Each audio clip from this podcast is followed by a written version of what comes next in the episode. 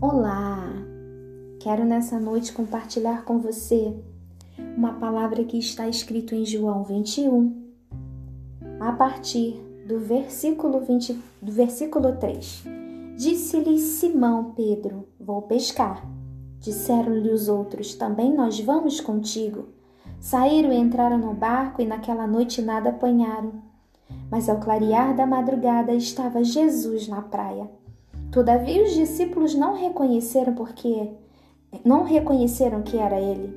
Perguntou-lhe Jesus: Filhos, tendes aí alguma coisa de comer? Responderam-lhes: Não. Então lhes disse: Lançai a rede à direita do barco e achareis. Assim fizeram, e já não podiam puxar a rede. Tão grande era a quantidade de peixes. E lendo essa passagem, observando o, o trecho que diz que Jesus dá ordem aos discípulos: jogue a, a rede à direita do barco. Quando eu li essa passagem, me chamou a atenção e eu quero compartilhar com você algo que Deus tem falado no meu coração. Você pode dominar muito bem o seu ofício, talvez como um profissional, seja em qual área for, que você possa estar pensando assim, mas nisso eu sou bom e eu não tenho conseguido ver a multiplicação. Nisso eu sei executar muito bem, mas eu não estou conseguindo ver a multiplicação. Os discípulos, eles dominavam muito bem a pesca. Sabiam a hora certa de pescar, conheciam as marés, eles conheciam tudo sobre pesca, mas naquela noite eles não haviam pescado nada. De nada adiantou eles serem bons naquilo, naquilo que eles faziam.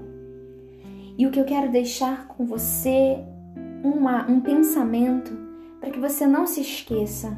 Preste muita atenção que às vezes a multiplicação não está naquilo que sabemos fazer, mas naquilo que devemos fazer. Que você guarde esse código no seu coração. Às vezes a multiplicação não está naquilo que sabemos fazer, mas naquilo que devemos fazer. E os discípulos, eles fizeram o que precisava ser feito. Eles ouviram a voz do mestre, porque toda a sabedoria vem dele e tem horas que a gente tem que parar tudo, acalmar a mente, acalmar o coração, olhar para Deus e pedir instrução do céu e falar: "Senhor, o que que eu vou fazer?" E certamente uma palavra pode mudar todo o curso da sua história. A palavra-chave para aqueles discípulos foi a direita. Talvez para você Deus tenha uma palavra hoje, uma estratégia hoje. Não se turbe o vosso coração, crede em Deus. Ele irá fazer por você mais do que você imagina.